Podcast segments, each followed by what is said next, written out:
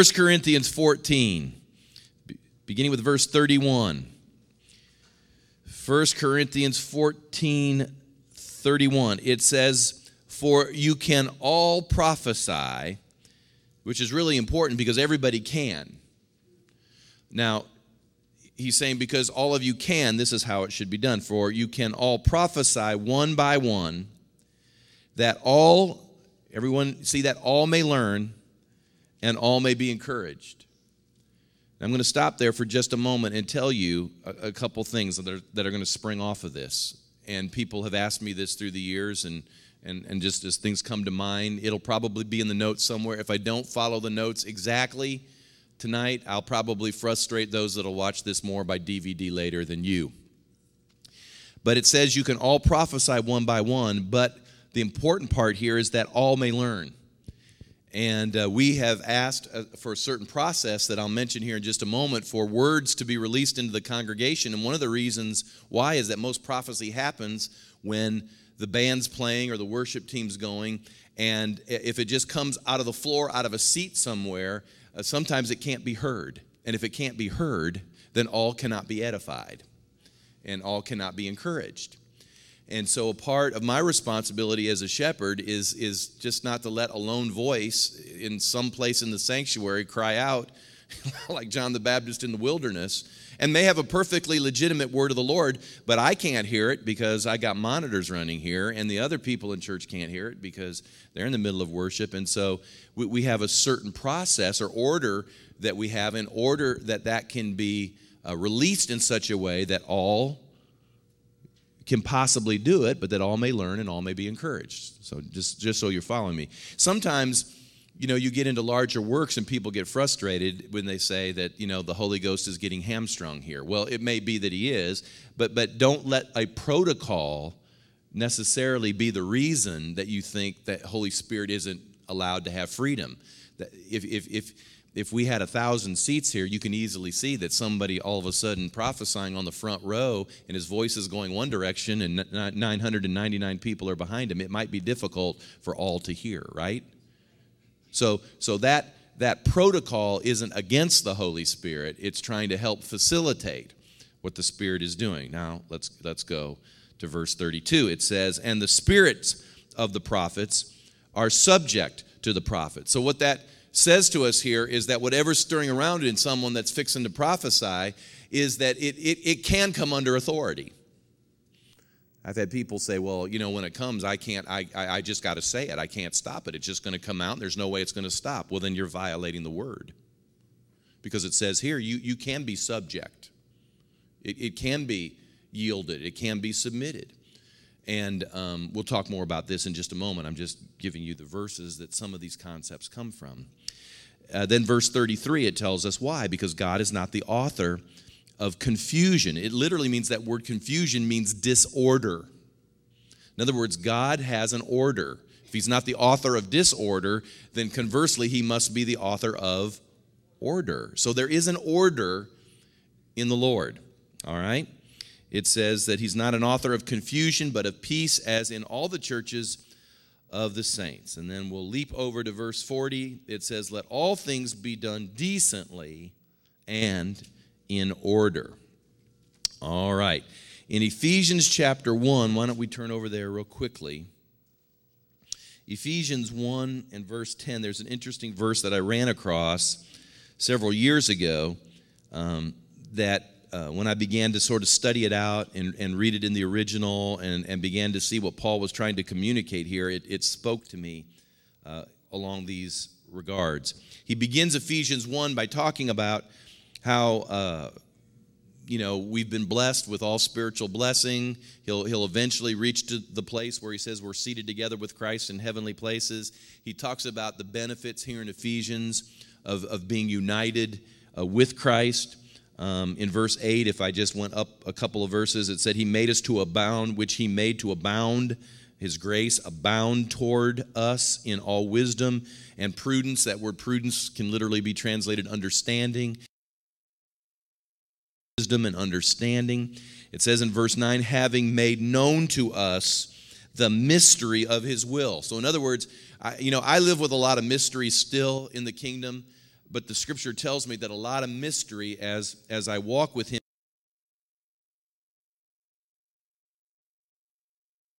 the mystery of his will according to his good pleasure, which he purposed in himself.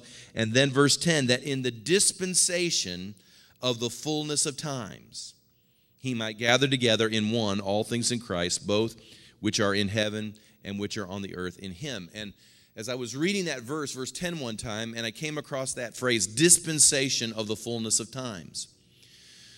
You know, the fullness of times, the fullness is, is the word pleroma in the Greek, which actually means that which, it, it, it, means more than just like if you had a glass and it was full to the top of, of water or liquid. But pleroma actually means bubbling over. It's, it's full bubbling over, the fullness of times. And so the fullness of times means that there's coming a moment when God's going to move in people's lives and it's going to bubble over. I mean, it's not just you're full, you're bubbling over. And, and, and in the church as well, that, that His Spirit can move and we will bubble over. But He says, in the dispensation of the fullness of times. And that word dispensation does not just mean era or a time period, but it's literally the word oikonomia. And, and if we could break, you know, a lot of times in, in, in Bible languages, what they did was they took Greek words and they jammed some together. And, and so it, it, was literally a contraction of sorts, oikonomia. Oika, oikos literally means house, nomia means law, nomos. That's where it came from. And, and, and, so it says house law. That's what you would just roughly translate. House law, what does that mean? Well, you would infer some things. Law of the house, is what it probably would be more easily rendered, or what we would come to understand as order of the house. An order of the house. Isn't that true? All of you that have a house here, do you not have some order in your house? Come on, some of you ladies, you got a law of the house, don't you? Sure, you do. There are certain things that you do and you don't do in your home. Take your shoes off before you come. That's a law of the house.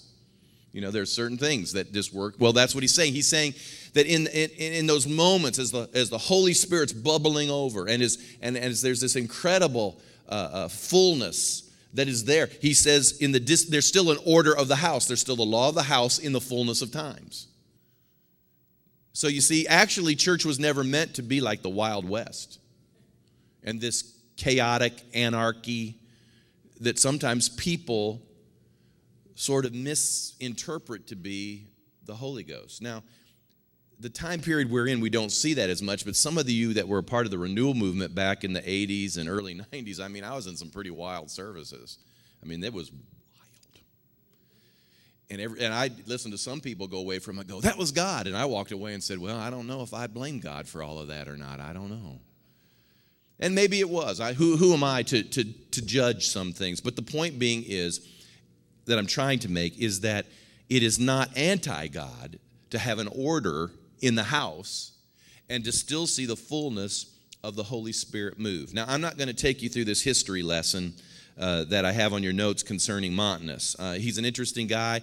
I basically tell the story just to let you know that since early church history, there's always been these great discussions over you know, freedom and how much freedoms in corporate settings should there be, and how much liberty is real liberty, but yet how much is anarchy. There have been these questions for centuries, literally, in the church. And so I, I want to address this because we are a spirit filled church. I do not want the Holy Ghost sitting in a closet somewhere that we don't want people to know about until they're members and they're tied in, and then maybe we'll sneak it in on them. If we don't have the Holy Spirit, nothing gets done. People don't get saved unless the Holy Spirit shows up. So, so the Holy Ghost is, is of incredible importance to me. And uh, he needs an upfront and center, uh, uh, uh, you know, value. And, and uh, you know, we, we need to venerate his, his ministry in our midst.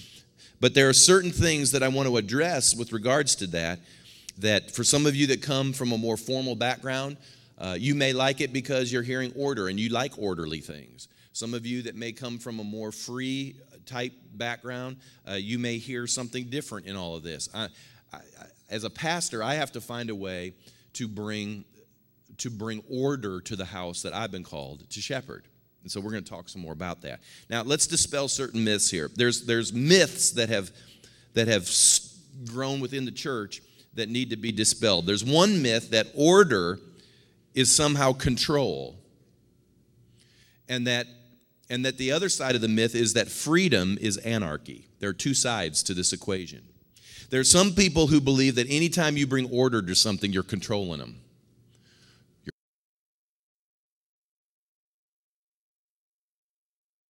Your kids, you shouldn't control your kids, but, but there's an appropriate place that you bring order to your kids and you bring order to their lives. And that order isn't to harm them, that order is to help them ultimately, if you're a good parent, get to their destiny. And, and so you've got to break out of this, this, this mentality that says anytime I'm asked to function within a boundary or anytime I'm asked to function within some guidelines, and, and most of the time around here, we do our best to bring suggestions to people. But I, I've learned through the years that folks have a hard time taking, they think suggestion means I can take it or leave it. So I've tried to break out of suggesting because most of the time when I suggest, I mean it. and I've gotten myself in trouble with that. I've just, I've, it's been my own fault. But, but what we try to do is, is try to gently bring order to a house. And, and, and we'll talk more about that in just a moment. Uh, there's no doubt, though, that you can order something to the point you've quenched the Holy Spirit. Now, I, I recognize that. You can, you can so order something that there's no spontaneity, and you, you don't want that. But, but, but someone's got to make that call, and, and that's why we have pastors. Now, you know, freedom, uh, some people then think maybe freedom is anarchy. Now, here's what here's what I, I, I, just like I'll make mention of it here, and and I, hopefully you can see this is that we we allow people the liberty, and it took a while, but we've given liberty for people to come down here and worship God, and and there's an order to that, believe it or not. And those of you that have been here now for I don't know, we've done it for a year or two, maybe I don't know how long we've been doing it now, but but but there's there's an order to that. People know they come, they worship God, it's in order. But I can tell you the minute anarchy starts, a lot of times it'll start with the kids because parents aren't parenting. And they need to parent their kids because what happens is the kids come down and they see us worshiping God with liberty, but because they don't have maturity yet, they think that it's playtime. And that what that does is it develops anarchy. And so, what I'm simply saying to those of you, especially with young children, I, am I'm, I'm happy to have young children learn to worship God. They need to wor- learn to worship God somewhere. My children learn to worship God next to me. And I can tell you right now, Tracy will tell you, when we were in worship service, I'd look at my kids and you know, we were worshiping God and they'd be sitting there like this, and I'd look at them and say, Get the hands up. And I'd had them look at me, didn't we? We'd say, Put your hands up. And they'd look at me like, what are you doing? I'm teaching you to worship. Put your hands up. Good, good. Keep doing that, and eventually it'll feel right. Until now, my you know, my kids will raise their hands and they'll worship. But they had to be taught that. They had to be taught that they couldn't do like others and treat it like it was mass anarchy. And so we had to teach them that if, if things were out of bounds, they learned, and we had to teach them this. So as parents, that's what we do. We teach them these things. Okay? So order is not necessarily control, freedom is not necessarily anarchy. The second myth is this one that the phrase, the Lord told me, somehow trumps spiritual authority or protocol. Um, you know, a lot of times, especially in your personal life, and if it's just in a counseling type setting or, or, just in a conversation, if you look at me and say, Well, the Lord told me, most of the time I'm going to look at you and say, Well, God bless you. Who am I to disagree with the Lord?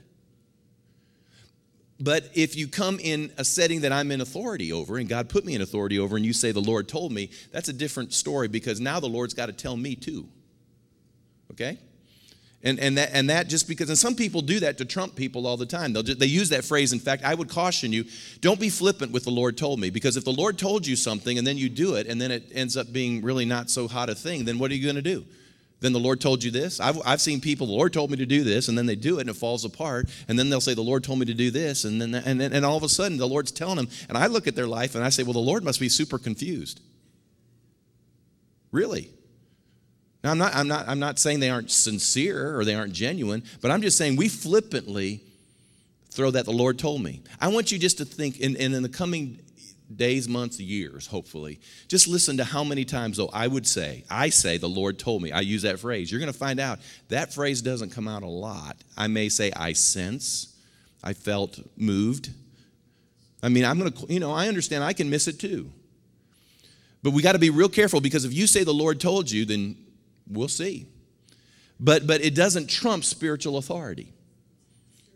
Yeah, it, it, yeah, we call it the spiritual card because once you're in an argument and then you say, "Well, the Lord told me," well, there's the card. You just dropped, you trumped everything. Go for it.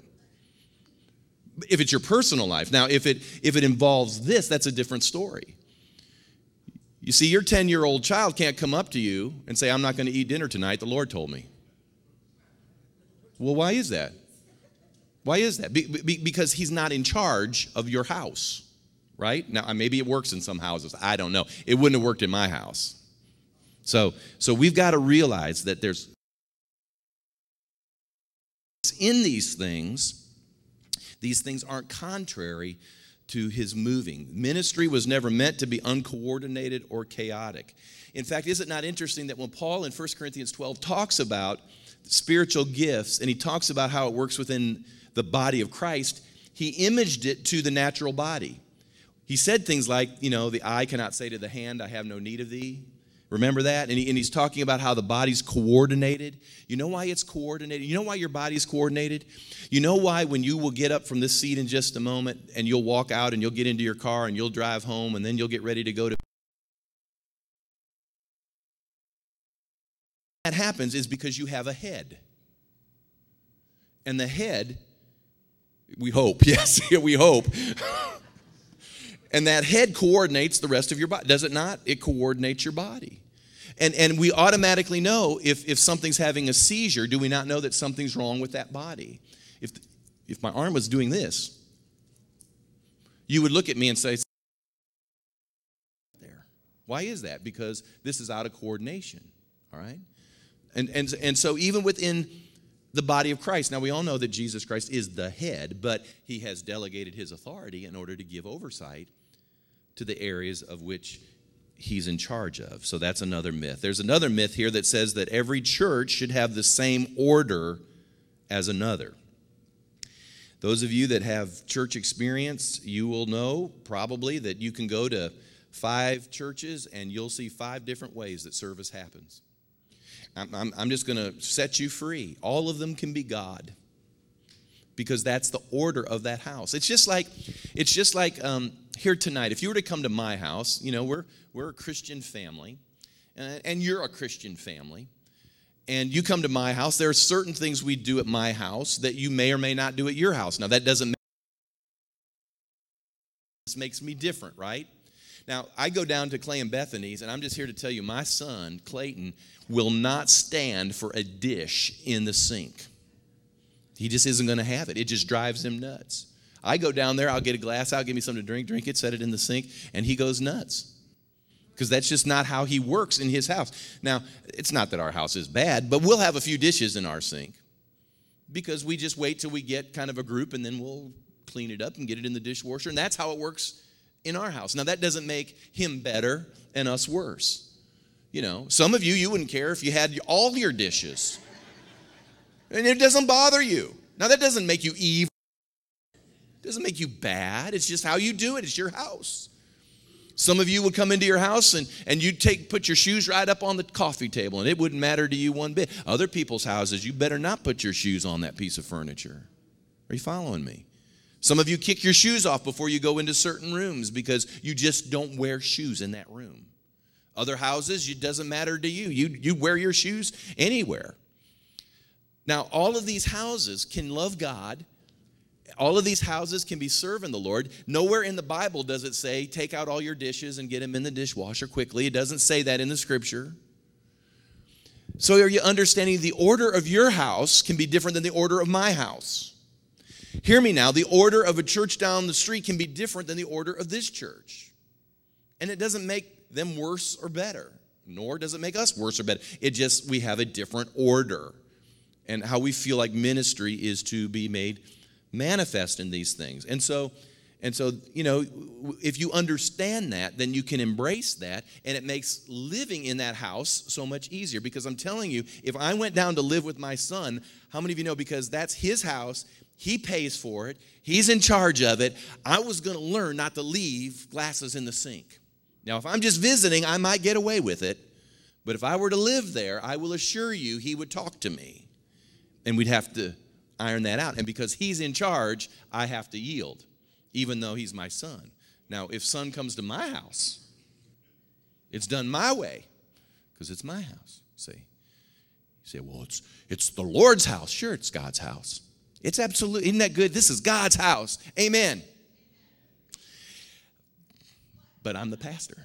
See, that's the difference. See, somebody was been put in authority, all right? Then there's the myth that any revelation the Holy Spirit may release means that it must be released now. People get things and they think it must be. It must be now. I'm not teaching on prophecy, although I have hours of teaching on prophecy. But can I just share this with you? And I've learned this through the years that God speaks to me about a lot of things, but a lot of things that He speaks to me are never meant to be declared. Some of it is meant to be interceded on. In fact, I get a lot of things from the Lord that He tells me, you need to pray. I'm speaking to you. And I know instantly that's not to stand up and declare, it's to be prayed over. I call it letting it bake in my spirit. It really takes a spiritual finesse to begin to understand when you receive something is it for you? Is it for the person that you think you're hearing for? Is it for everybody? I mean, those are questions that have to be asked because not everything you hear is for everyone. Sometimes it is. It sometimes it may be. We receive things that people feel like they've got from the Lord and they'll give it to us, and, and sometimes they are released and disseminated because it is for everyone, but sometimes it may not be for everyone. And so we, we, we have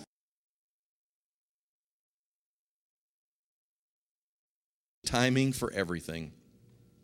I believe that, that, that a word fitly spoken in season can bring incredible freedom and release and, and, and break chains off people's lives. But you know, a word spoken out of season can blow people out of the water. And, and, and, and there needs to be a spiritual maturity that understands this um, in order for us to function uh, in, in a way that, that gives honor to God. Now, I'm going to I'm going to talk a little bit about protocol here.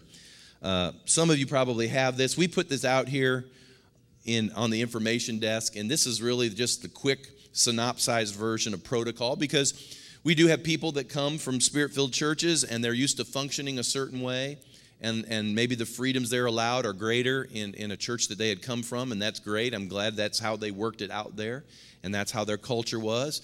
And this is what's been developed here. And again, it doesn't make that better or us worse or vice versa. It's just how the house works. And so we just created a, a protocol brochure, which is just kind of an easy way for people to understand how these things work within the life of a church. Now, you know, I'm always thinking about these things because I'm always thinking about what, what's God up to, what's He doing. Um, you know, is, is there appropriate liberty? We certainly don't want confusion or anarchy. And so that's a, that's a constant tape that runs through my my mind as I begin to consider, you know, body life and how things work within body life. And I would encourage you, and of course, uh, all of you are participating in it, but there may be some who later on will see this DVD. The reason we have this vision process, we call it, is because this is one of the ways that I can download the spiritual DNA of the pastor into people's lives. Um, this is one way we can begin to help people uh, understand you know, the culture that we have and that's been developed here at Legacy, this is one of the ways that we do this in order that people can quickly catch on. So, so they so they aren't having to be rebuked and they aren't having to be constantly corrected and they aren't having to be, you know, you know, guided or, or reproved or, or whatever. Nobody likes that. And I will assure you, I don't, I hate it the most. But at the same time, if it's egregious enough, it, it, sometimes it has to be addressed. And so the vision process actually becomes a great way for all this to begin to be put into people's spirits so they can kind of catch you know the order of this local house. The key concept i put down here comes from 1 thessalonians 5.12 you ought to underline it probably in your bible. It's the one that i use a lot and it's this concept. Paul says know those or recognize those who labor among you Know those who labor among you. Now, it doesn't mean just know of them, it means to know, it means to know them. To know them in the sense that, that you know their spirit, you, you know their life, you know what's going on. you have a sense of confidence in them. You have a, you have a, there's a sense of credibility that comes with that person and that ministry. Um, and, and so we function under uh, really the overarching general precept of knowing those who labor among you. And again, one of the reasons there's a vision process, and one of the reasons we do what we do, and one of the reasons we sort of take our time in this whole ministry thing and we don't get real worked up about it or feel like we have to hurry up about it, is because it's important to get to know you. Because what I have found out through the years is that people can fake you out for about six months tops. But after six months, you'll begin to see who people really are. Now, that could be good news or that could be bad news.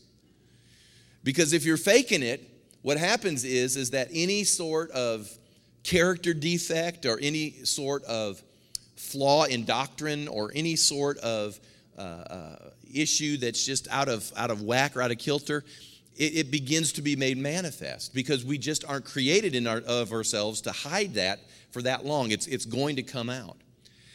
So, so at least six months. And then after that six month period, you can begin to see where people are at. That doesn't, again, it doesn't make them evil, doesn't make them bad, doesn't make them disqualified. But what happens is, is that then you know the areas of their life that need to come into order or need to be circumscribed, you know, need to be addressed in order that when, when they're released, there can be a confidence in what's being released. Now, I'll say this again there's nobody who's perfect in all of this. Nobody expects perfection, errorlessness. Nobody's errorless. But at the same time, we do know that there needs to be sort of a consistency and faithfulness and stability and, and a, a uniformity in the sense that, that you're not hearing one thing over here in a small group and then doctrinally you hear just something totally else from the pulpit. I mean, and that's not to say we can't disagree on some things, but there are some things that are genuinely important that we got to be on the same page about. So, this is the reason why we have the processes we have. Not everybody understands that. I know you can go to churches, and if you show up and you're there two weeks in a row and you breathe, I mean, you're ready to do, you know, you're ready to go, you know, teach the masses. I mean, and that's how they do it. Okay, that's how they do it. Uh, I, I don't know that I feel comfortable with that process. Others do. We bless that, but this is the order of this house. Now, let me give you some things because with regards to the prophetic word, that's the most often used word, and I'm just using that. You know, there's there's all sorts of aspects of ministry, but I'm just going to to speak towards the prophetic word uh, because that sometimes is the one that stirs the most within the congregation and can I've found through the years can can be the one that finds disorder or anarchy. Number one is my preference is that words are covered. That's my preference as a pastor. We like to hear things if we have to review it on tape or recorded. That's why we sometimes like to have it in a microphone. It's helpful if everybody hears it and it's helpful if, if we're recording, we have a way to look back on it. If it is a word from God, it's something that probably needs to be reviewed, it's something that needs to be meditated on. It, it, it brings accountability to it. And so, so we like that words are covered. And, and we want someone of authority who can listen to the word for accuracy. Now, uh, again, we go through, it seems like we go through seasons here. It seems like we'll have seasons where there's not much activity with regards to the prophetic, and then we'll go through a season where there's a lot of things being spoken. And, and I think that's just God's way. He just speaks some things and then he leaves it and says, okay, let's, let's let that work in you. Obey that. Walk in faith with that. You know, you don't need a word a week. I mean, you, you, you need to do what you just heard. And, and so I, I think, with regards to at least my viewpoint, that's how God does it. And, and I believe He doesn't mind if authority uh, has heard that, and it can witness to their spirit as well. I also believe it protects the speaker and the receiver from erroneous accusation.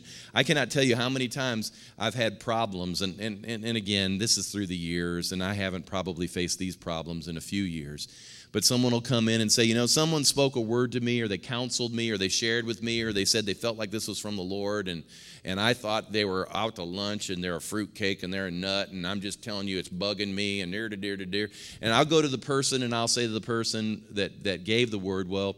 Uh, you know, uh, the, the folk that just came to visit me, they said this. Well, I didn't say that. I said this. And, and they heard that wrong. And, ear to and you know what? We don't know what you said, and we don't know what they heard. All we know is is that you say one thing, they say another thing. Now, I understand sometimes people hear things that aren't said. And some people say things that they don't remember. And, and the whole point I'm trying to say is, is that if we're going to take this seriously, if you're going to run around and say, Thus saith the Lord, then you better be sure that that's covered. Because if, if you say something's from the Lord and your track record, if you, if you start batting, you know, everybody, everybody's allowed, you know, a few misses. You know, the scripture says that we don't stone prophets anymore that miss it. You know, in the Old Testament, you missed it, they stoned you. I would imagine that kept people from just shooting their mouth off. I mean, I'm just taking a shot at that one. But it changes in the New Testament. In the New Testament, you know, we're not throwing rocks at everybody. You understand that. I mean, we kill a lot of people in the Old Testament for a lot of reasons. I mean, if your child was incorrigible, you could stone them. I'll let that one go. I mean, but there's all sorts of, of death penalty offenses in the Old Testament. Is that not true? Well, well, why is it we don't do that anymore? Because you'll, you'll hear all the skeptics and the secularists, they'll always go to the Old Testament and they'll go, well, why did you do this? You know, you're against homosexuals. What do you want to do? You want to go back and throw stones at them and kill them? And, and they're just stupid people because the New Testament doesn't tell us that. Jesus came and he said, I didn't come uh, to destroy the law, but I came to fulfill it. And what that meant was is that he came to bring life to that which was bringing death. So we no longer stone incorrigible kids. We bring them under correction and the rod of reproof. We no longer stone false prophets. It says the word is to be weighed and it is to be judged. Jesus showed us how this worked when they threw the woman uh, uh, that was in adultery and they were ready to stone her. And, and as he's riding in the sand, remember, they all dropped their stones and they went their separate way. And a lot of people misinterpret that whole, whole story that, that was going on there. Jesus wasn't letting her off the hook of her sin. All he simply said was, Woman, where are your, your accusers? I don't accuse you anymore. But then listen to what he said. He said, Go and sin no more. So Jesus wasn't giving us a card to sin, nor was he giving them a card to throw stones. He was simply saying that in redemption, things can be restored and can be redeemed. And so there's a whole different way that we bring interpretation uh, to these things. Uh, I don't know where I was going with all of that, but the point being was go ahead.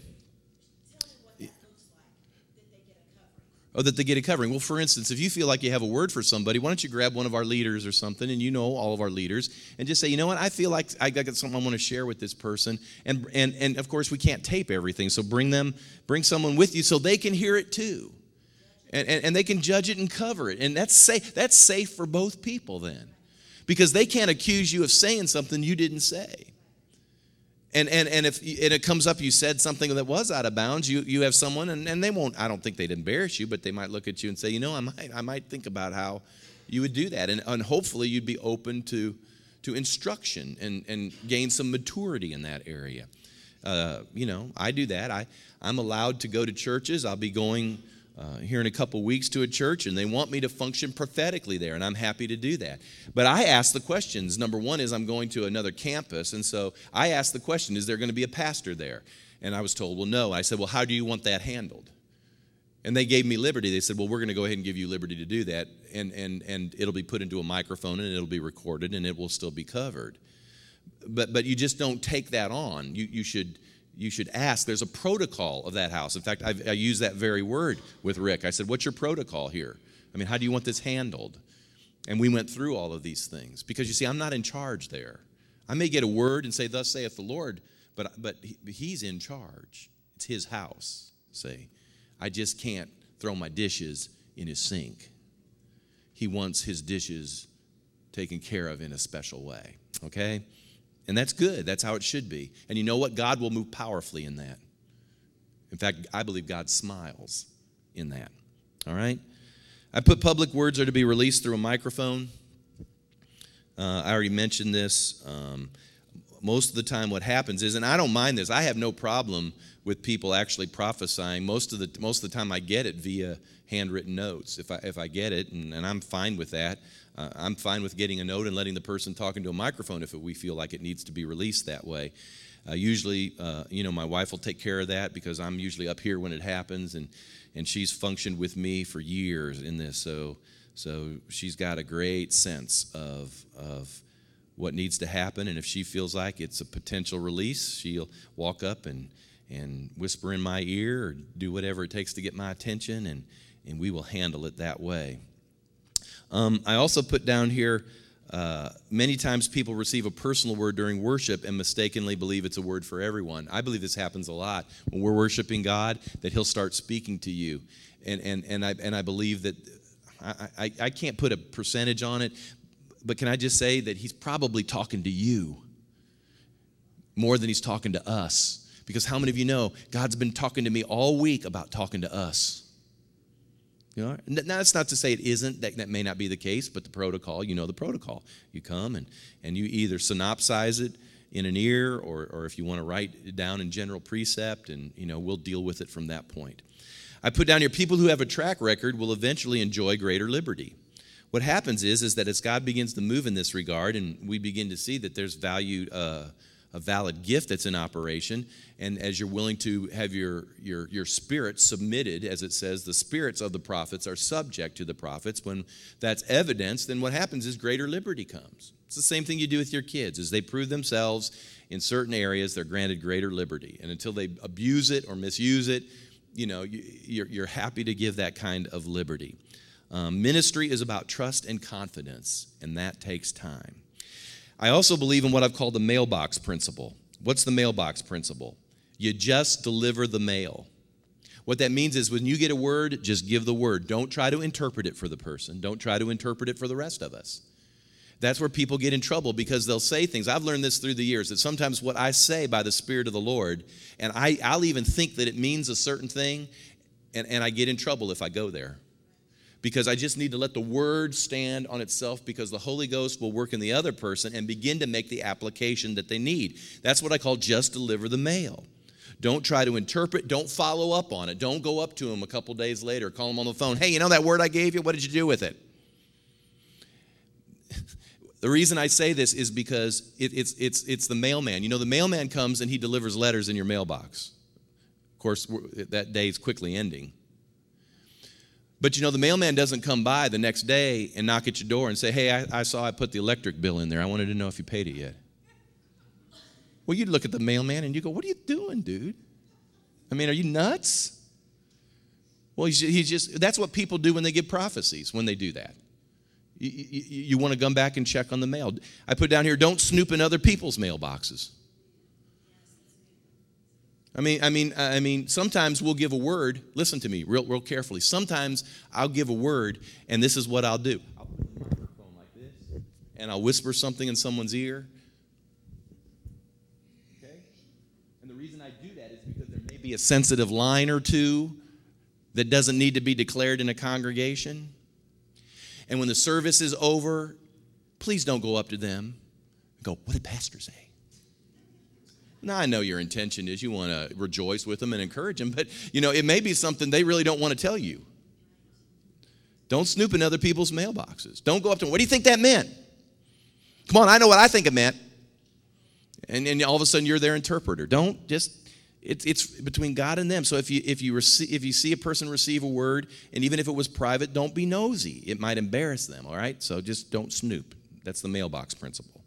You don't go to your neighbors, do you? Open up their mailbox and say, oh. Well, actually, that's against the law.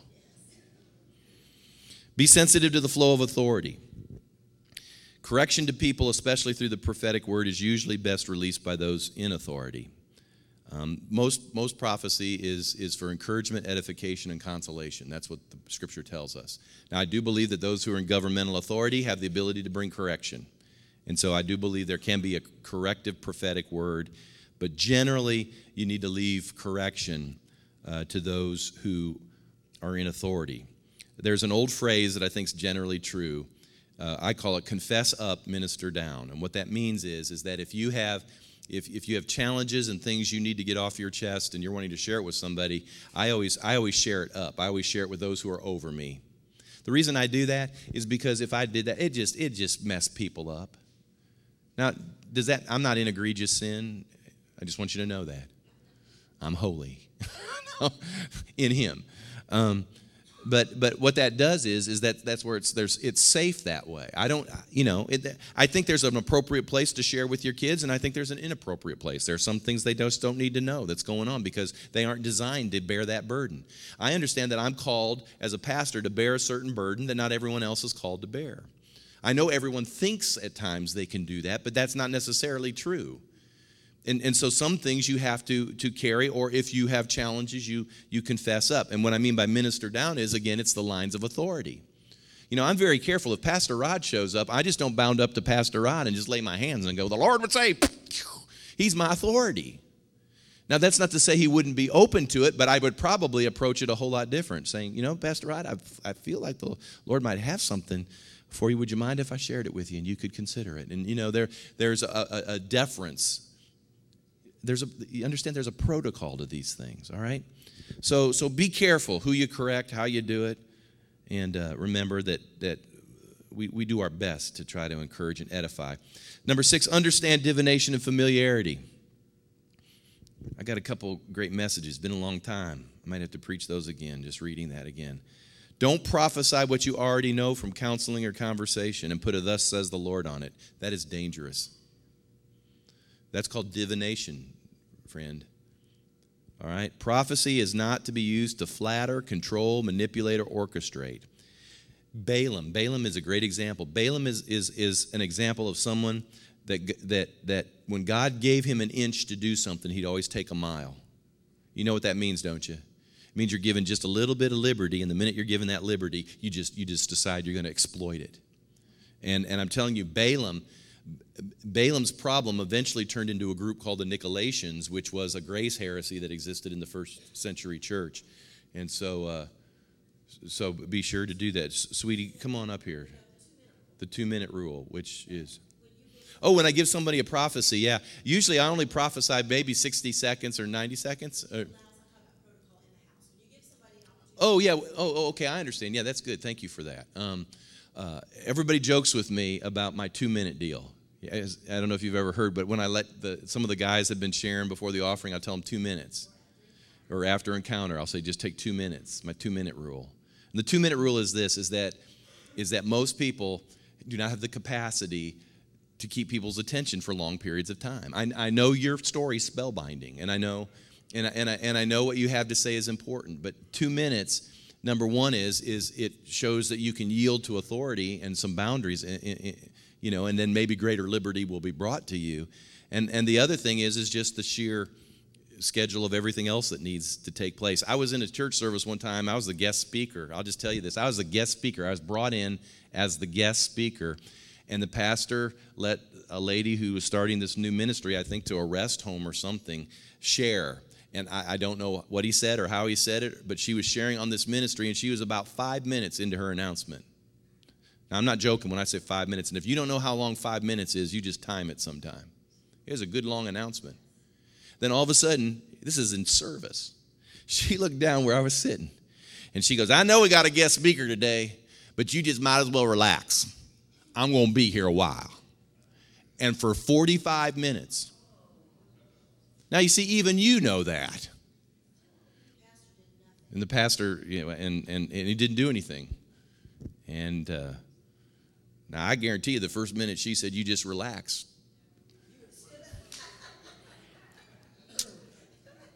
There would not have been a smile on my face. See, he gave her an inch. She took a mile. No, she took about 45 miles, yeah. Let me see what I'm saying.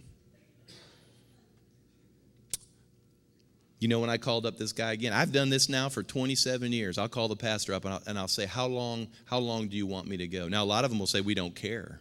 But, and if they say we don't care how long you go, then my next question is, well, what time are the people used to being released?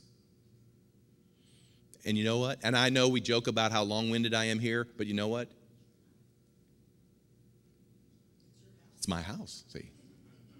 But when I go to his house, no, no, no, I'm really sensitized to that. Then, lastly, the appropriate timing of ministry.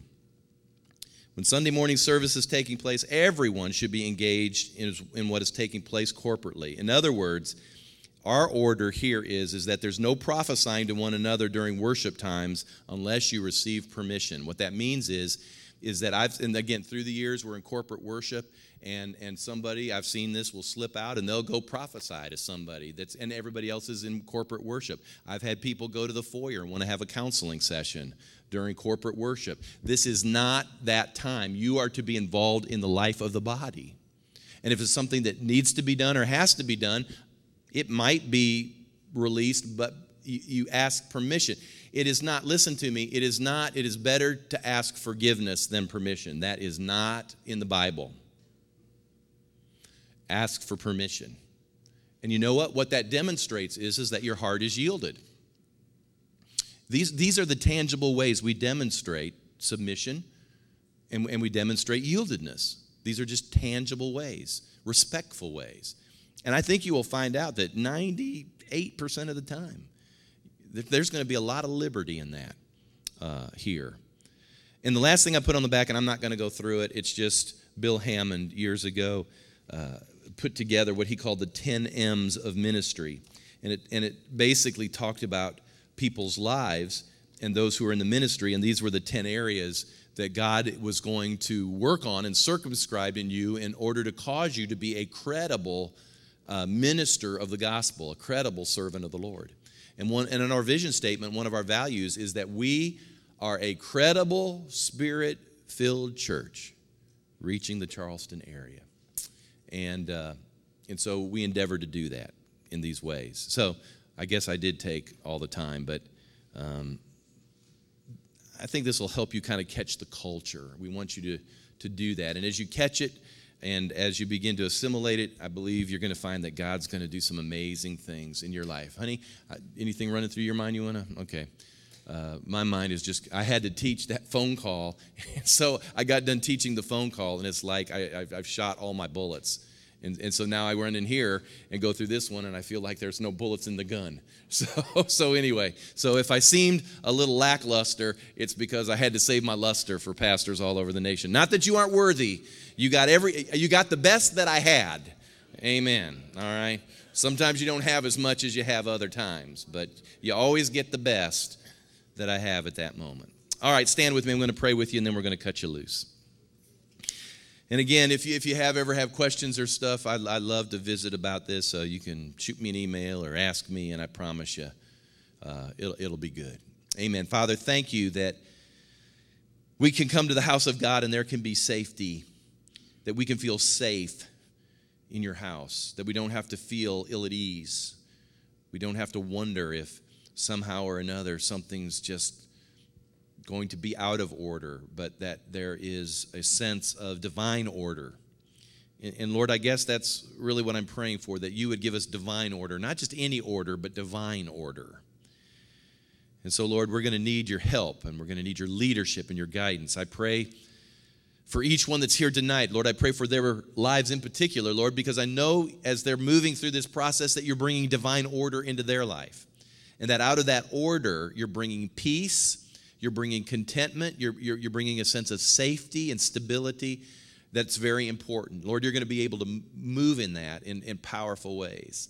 And as that works in our lives personally, Lord, it works, I know, corporately in your house. So, Lord, uh, help us to embrace that. Help us to embrace the, the culture that you've established and that you continue to work in.